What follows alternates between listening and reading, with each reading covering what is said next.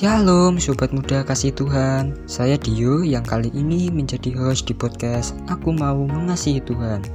Tentu Sobat Muda sudah sering mengikuti setiap episode dari podcast ini kan?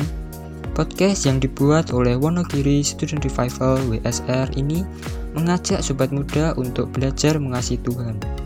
Podcast ini akan rilis setiap hari Jumat jam 3 sore. Jadi setialah mengikuti setiap episodenya ya. Jangan sampai ada yang terlewatkan, supaya Sobat Muda bisa belajar dengan lengkap dan bisa mengalaminya dalam hidup Sobat Muda semua. Terlebih, sekarang ada yang spesial loh. Selama 2 bulan ke depan kita akan ngobrol-ngobrol lewat segmen BTW, Bincang-bincang Teman Weekend, dengan mengangkat tema yang sangat relate banget dengan kehidupan Sobat Muda. Tema apa saja yang akan dibahas? Jangan kemana-mana, stay tune terus di sini ya. Oke Sobat Muda, pada BTW kali ini kita akan membahas mengenai salah satu persoalan yang umumnya menjadi persoalan dari kaum muda nih, yaitu mengenai studi yang padat. Dan kali ini saya sudah bersama dengan tamu spesial kita, yaitu Mas Ian. Kita sapa dulu ya tamu spesial kita. Halo Mas Ian, bagaimana kabarnya? Halo Dio, bersyukur sekali kabar saya baik. Puji Tuhan saya juga sehat. Saya berharap Dio dan Sobat Muda semua juga dalam keadaan yang baik dan sehat ya. Puji Tuhan, bersyukur Mas, saya juga sehat. Baik Mas Ian, saat ini kan kita masih ada di dalam pandemi COVID-19 ya Mas. Dan dari mulai timbulnya pandemi sampai saat ini, kita sebagai siswa ataupun mahasiswa itu melakukan kegiatan belajar secara daring ataupun online. Nah, persoalannya itu, kebanyakan siswa atau mahasiswa termasuk saya rasa kalau kegiatan belajar mengajar secara online ini kurang efektif Mas. Dalam pelaksanaan kegiatan belajar mengajar juga kadang-kadang ada kendala yang itu cukup mengganggu, seperti internet tidak stabil, HP atau laptop kadang-kadang bermasalah ketika digunakan untuk kegiatan belajar mengajar, lemot, dan sebagainya. Dan karena online, tugas-tugas yang harus dikerjakan itu serasa lebih banyak, padat, dan melelahkan. Melihat keadaan-keadaan ini Mas, sebenarnya bagaimana sih kita sebagai siswa atau mahasiswa menanggapi atau meresponi keadaan-keadaan ini? Wah, ya. Saya juga merasakan hal-hal yang Dio sebutkan tadi. Saya juga merasakan kendala, kepadatan, dan kesulitan ketika saya menjalani studi daring ini. Bahkan saat ini pun, saya juga tengah merasakan kepadatan itu. Dan mungkin Sobat Muda semua juga merasakan kendala dan kepadatan yang sama. Nah, tetapi bagaimana sih seharusnya kita itu meresponi atau menanggapi keadaan ini? Nah, mari kita membaca Alkitab kita dari Efesus pasal 5 ayat 16. Saya akan membantu membacakannya untuk Sobat Muda semua. Efesus pasal 5 ayat 16, dan pergunakanlah waktu yang ada, karena hari-hari ini adalah jahat. Sobat Muda, Tuhan menghendaki supaya kita mempergunakan waktu yang ada. Nah, kata waktu di sini memiliki bahasa asli kairon. Ya, kairon itu artinya waktu atau kesempatan. Nah, Sobat Muda semua, Tuhan ingin kita untuk memanfaatkan segala waktu dan kesempatan yang ada. Nah, menjalani studi ini juga adalah sebuah kesempatan. Kita memiliki kesempatan untuk diajar oleh guru atau dosen yang ahli dalam bidangnya masing-masing. Nah, hal ini saja sudah jelas merupakan suatu kesempatan yang sangat berharga. Lalu melalui tugas-tugas yang ada, kita dipicu dan didorong untuk belajar secara mandiri, mengasah kembali ilmu yang kita miliki. Nah, kemudian karena pembelajarannya itu secara daring atau online, ada juga loh sebenarnya dampak-dampak positifnya.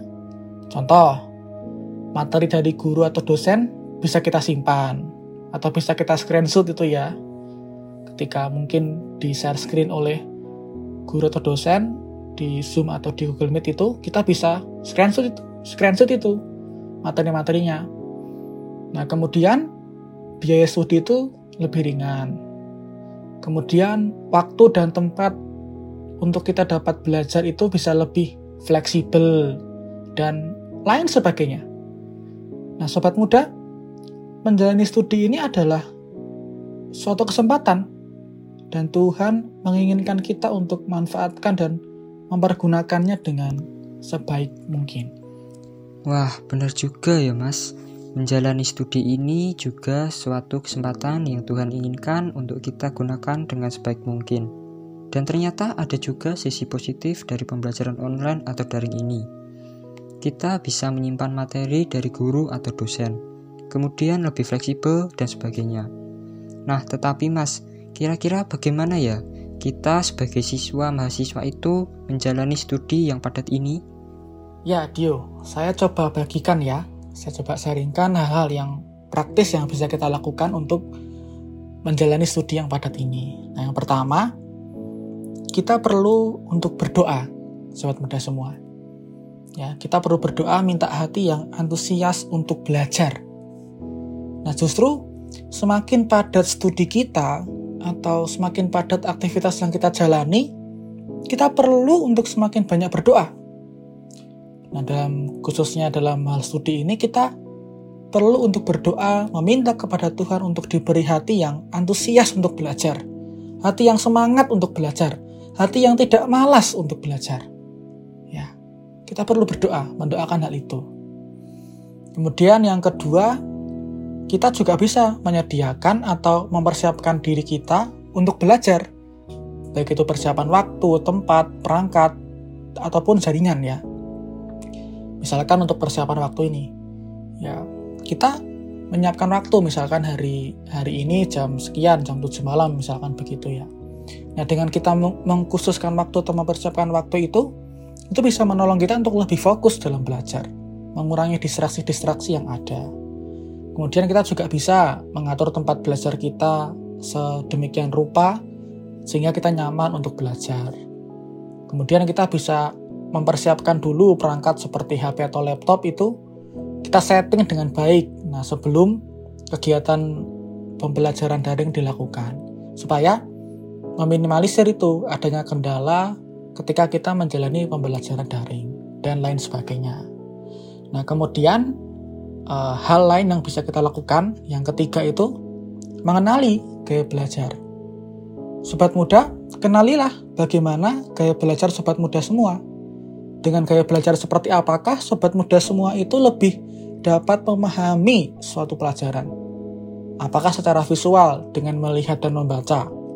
Apakah secara auditorik, yaitu dengan mendengarkan? Apakah secara kinestetik, yaitu belajar yang melibatkan gerakan? Atau kombinasi dari 2 atau 3 gaya belajar di atas?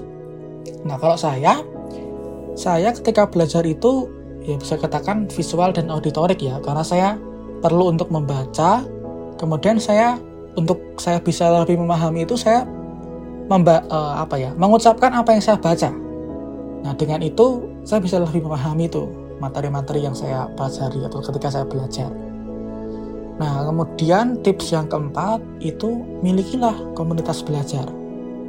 Sobat muda, komunitas belajar ini bisa membantu sobat muda misalkan untuk mengerjakan tugas misalkan ya.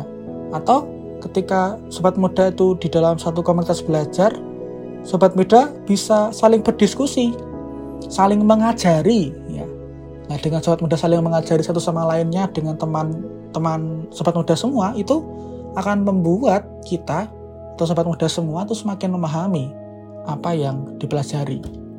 Nah, kemudian yang kelima yang tidak kalah penting itu, sediakanlah waktu untuk istirahat sobat muda semua. Atau sediakanlah waktu untuk refreshing. Bagaimanapun juga tubuh kita itu memiliki batasan tertentu untuk melakukan suatu aktivitas dengan efektif. Ya, ketika batasan itu dilampaui, kita akan menjadi kurang efektif untuk beraktivitas atau termasuk juga untuk belajar. Nah, karena itu kita perlu untuk menyediakan waktu sejenak untuk beristirahat, untuk merefresh tubuh kita. Kemudian baru kita kembali melanjutkan aktivitas dan melanjutkan kegiatan belajar kita. Kira-kira itu, Dio, tips-tips atau hal-hal praktis yang bisa kita lakukan. Oh, iya ya Mas. Wah, saya jadi semakin mengerti hal-hal yang dapat saya lakukan untuk menjalani studi yang padat ini. Dan saya yakin sobat muda semua pun juga semakin tercerahkan. Oke Mas, terima kasih atas waktu dan penjelasannya. Tuhan memberkati Mas Ian. Terima kasih kembali Dio. Nah, untuk sobat muda semua, ayo kita ikuti seluruh pembahasan tiap episodenya ya. Jangan sampai sobat muda melewatkan satu episode pun. Tuhan memberkati Dio dan sobat muda semua. Sampai jumpa di lain kesempatan. Bye-bye.